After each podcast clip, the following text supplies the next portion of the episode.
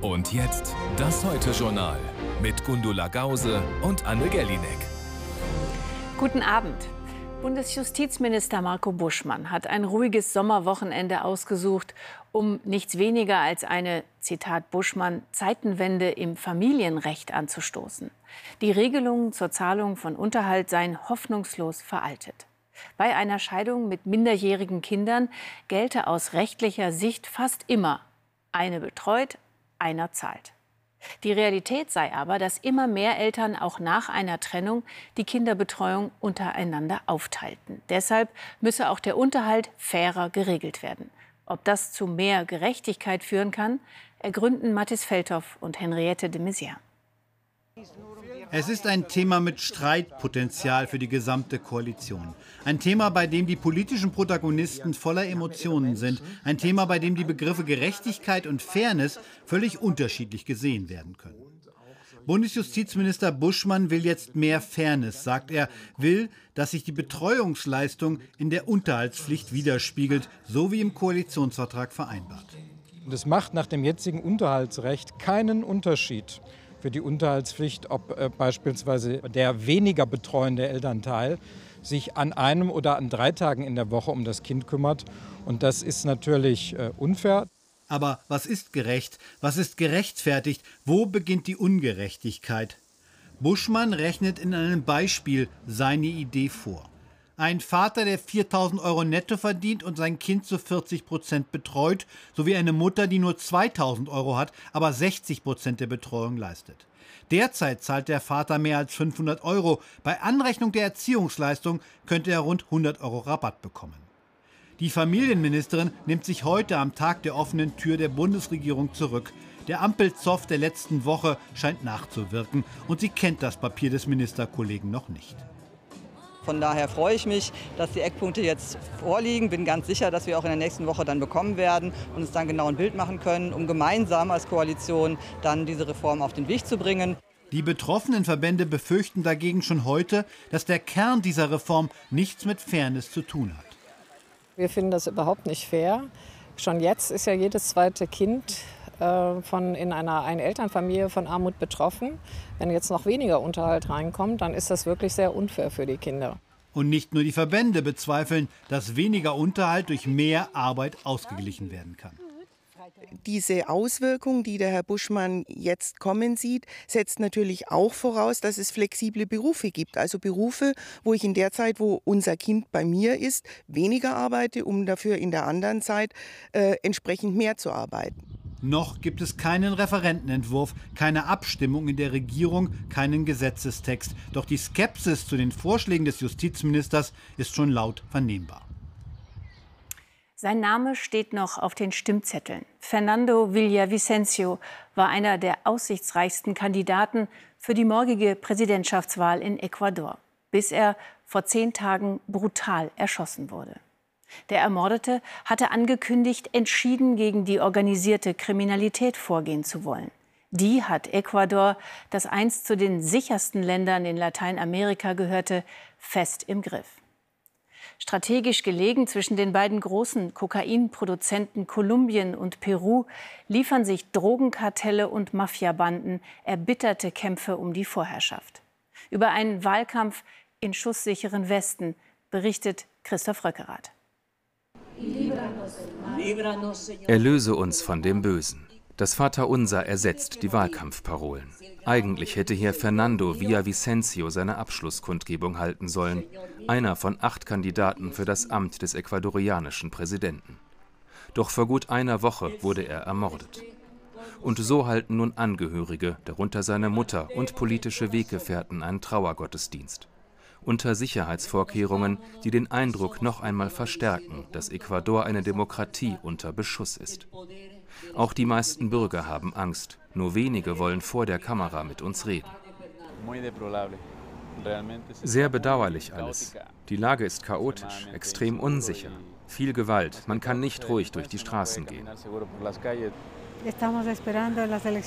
Ich hoffe, dass die Leute sich gut überlegen, wem sie ihre Stimme geben. Denn die Demokratie ist in Gefahr. Fernando Villavicencio wurde nach einer Veranstaltung auf offener Straße erschossen.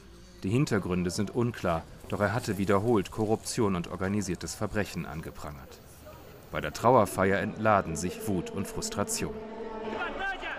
Jetzt passt die Polizei auf, aber wenn man sie braucht, ist sie nicht da. Bis vor wenigen Jahren galt Ecuador als eines der sichersten Länder Südamerikas. Inzwischen aber ist es zu einem der wichtigsten Drehkreuze des internationalen Drogenhandels geworden. Vor allem von der Hafenstadt Guayaquil aus organisieren die Kartelle den Kokainschmuggel nach Europa. Die Mordrate hat dramatisch zugenommen, auch die Anschläge auf Politiker. Der Nachfolger des ermordeten Präsidentschaftskandidaten Vicencio bringt es auf den Punkt. Wir müssen zugeben, dass Ecuador de facto zu einem Staat der Kartelle geworden ist. Noch ist es kein gescheiterter Staat, denn wir haben die Mittel, das abzuwenden. Doch danach sieht es im Moment eher nicht aus. Selbst aus den Gefängnissen operieren die Kartelle weiter. Ihren Aufstieg erklären Experten unter anderem mit einer verfehlten Sicherheitspolitik. Ein grundsätzliches Umdenken müsse her. Die Politik verweigert sich der Realität. Lieber suchen die Politiker kleine Vorteile für sich in einer Dynamik links gegen rechts, anstatt nach einer ernsthaften Lösung zu suchen für dieses Problem, das täglich Menschenleben kostet. Innere Sicherheit ist nun das Top-Thema bei der Präsidentschaftswahl am morgigen Sonntag. Und hier geht es jetzt weiter mit den Nachrichten. Und da schauen wir zunächst in die Ukraine, Gundula. Von dort kommen heute wieder Meldungen über getötete Zivilisten. In Tschernihiv, nördlich von Kiew, sind mindestens sieben Menschen ums Leben gekommen. Unter den fast 100 Verletzten sollen 15 Kinder sein. Russische Raketen schlugen im Stadtzentrum ein, beschädigten auch ein Theater. Vor dem Angriff hatte Russlands Präsident Putin in Rostov mit Generälen gesprochen, die für die russische Offensive zuständig sind. Bei seinem Besuch in Schweden verurteilte der ukrainische Präsident Zelensky den Angriff auf Tschernihiv und bat um weitere militärische Hilfe. Internationale Kritik gibt es an einer Attacke auf UN-Soldaten auf Zypern. Dort hatten türkische Zyprer Sicherheitskräfte der Vereinten Nationen angegriffen und mehrere schwer verletzt. Die UN verwalten eine Pufferzone zwischen dem türkischen Norden und dem griechischen Süden der Mittelmeerinsel. Die türkischen Zyprer hatten dort eine Straße bauen wollen, ohne Genehmigung. Deswegen blockierten die UN-Angehörigen die Baustelle und wurden attackiert. Bei einem mutmaßlich palästinensischen Anschlag im Westjordanland sind zwei israelische Zivilisten getötet worden. Das Militär hat Straßensperren errichtet und fahndet nach den Tätern. Sie sollen die Israelis Vater und Sohn mit Schusswaffen angegriffen haben. Die Gewalt in Israel und im Westjordanland hat seit Jahresbeginn wieder stark zugenommen. In Kanada lodern mehr als 1000 Waldbrände. Die Provinz British Columbia am Pazifik rief den Notstand aus. Der Flächenbrand rund um die Stadt Kelowna hatte sich in den letzten 24 Stunden rasend schnell ausgebreitet. Auch im Nordwesten Kanadas brennt es. Dort musste die Stadt Yellowknife evakuiert werden. Wir konnten nichts sehen. Wir fuhren durch glühende Asche, beschreibt eine Frau ihre Flucht vor dem Feuer im Auto über den Highway. Claudia Bates berichtet.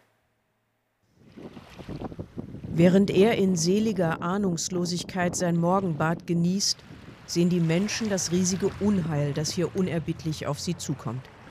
Die Feuer bei Kelowna sind nicht unter Kontrolle. Hausbesitzer lehnen sich auf gegen das Unvermeidliche, schlagen im beißenden Rauch Feuerschneisen und bewässern die Grundstücke, um ihre Häuser zu schützen. Doch zahlreiche Gebäude sind bereits niedergebrannt. Das Feuer breitet sich rasend schnell aus. Seine Fläche hat sich innerhalb eines Tages verzehnfacht.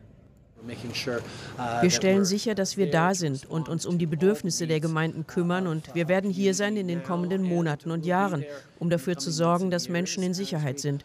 Wir werden wieder aufbauen, da wo wir schreckliche Verluste beklagen müssen. Auch im Norden Kanadas in Yellowknife kämpft die Feuerwehr gegen den übermächtigen Feind. Die gesamte Bevölkerung hier wurde aufgefordert, die Gegend zu verlassen, sich in Sicherheit zu bringen.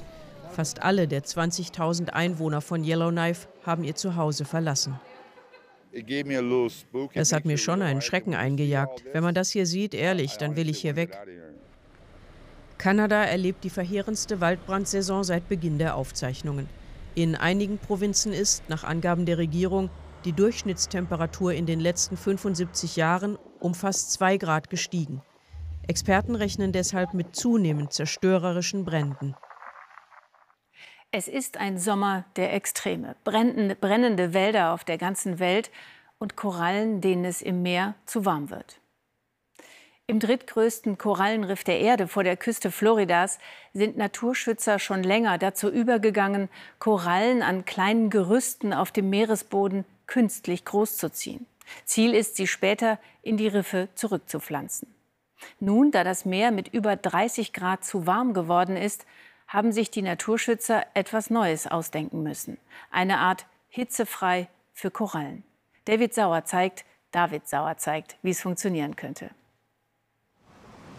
Ausfahrt zu den paradiesischen Tauchgründen ganz im Süden Floridas. Bailey Thomason und ihr Team steuern die Korallenriffe der Keys an. Die sind hier die Unterwasserattraktion und das Rückgrat des Ökosystems, aber sie könnten sterben. Diese Leute wollen das verhindern.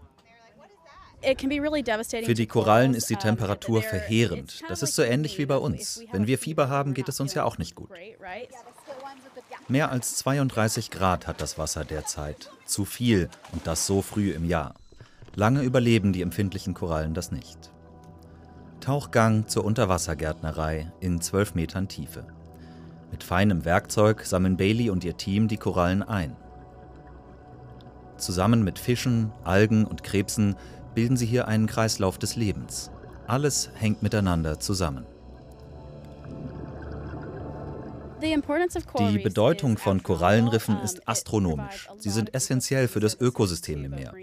Die Menschen sollten sich darum kümmern und Riffe bieten außerdem Küstenschutz. Wenn Hurricanes durchziehen, schwächen sie die Sturmfluten ab.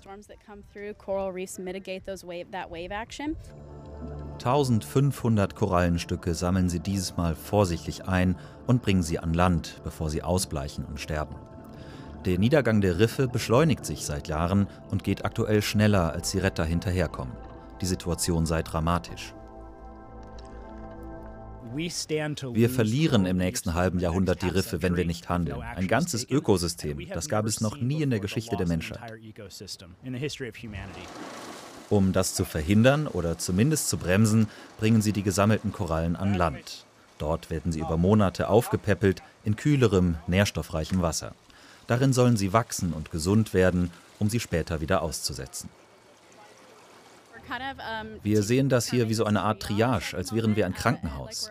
Wenn die Korallen ein wenig wachsen können, ist das großartig, aber im Moment würden wir uns schon freuen, wenn sie die nächsten Monate gesund bleiben. Korallenriffe sind auf den Florida Keys ein wichtiger Wirtschaftsfaktor und bringen jährlich rund 2 Milliarden Dollar ein. Mehr als 70.000 Arbeitsplätze hängen davon ab. Das ist das drittgrößte Riff der Welt, unser Lebenselixier. Ohne das war es das mit unserem Geschäft. Ich will nicht, dass Menschen hier tauchen kommen, nur um das Riff noch ein letztes Mal zu sehen. Aktuell erwärmt sich das Meer vor Florida jeden Tag weiter und es ist erst Mitte August. Der Sommer ist noch nicht vorbei. Hochsaison für die Korallenretter. Hitze in Florida und bei uns. Das Wetter wird morgen vor allem in der Südhälfte wieder schwül heiß und sonst sommerlich sonnig. Teils heiter, teils wolkig im Osten sowie im Bergland örtlich Schauer oder Gewitter 23 Grad an der Nordsee bis 35 Grad am Oberrhein. Auch in der neuen Woche hochsommerlich mit viel Sonne und nur einzelnen Gewittern. Dabei vor allem im Süden sehr heiß, 23 bis 35 Grad. Fehlen noch die Gewinnzahlen vom Lotto. Sie lauten ohne Gewähr 10, 17, 22, 31, 36, 37. Superzahl 6. Weitere Gewinnzahlen auf lotto ZDF.de und im ZDF-Text auf Seite 556. Und hier geht es jetzt weiter mit dem Sportstudio und Jochen Breyer und natürlich endlich wieder mit der Fußball-Bundesliga. Direkt danach gibt es hier wieder eine Heute Express. Wir sagen Tschüss und bis morgen, wenn Sie mögen. Schönen Sonntag.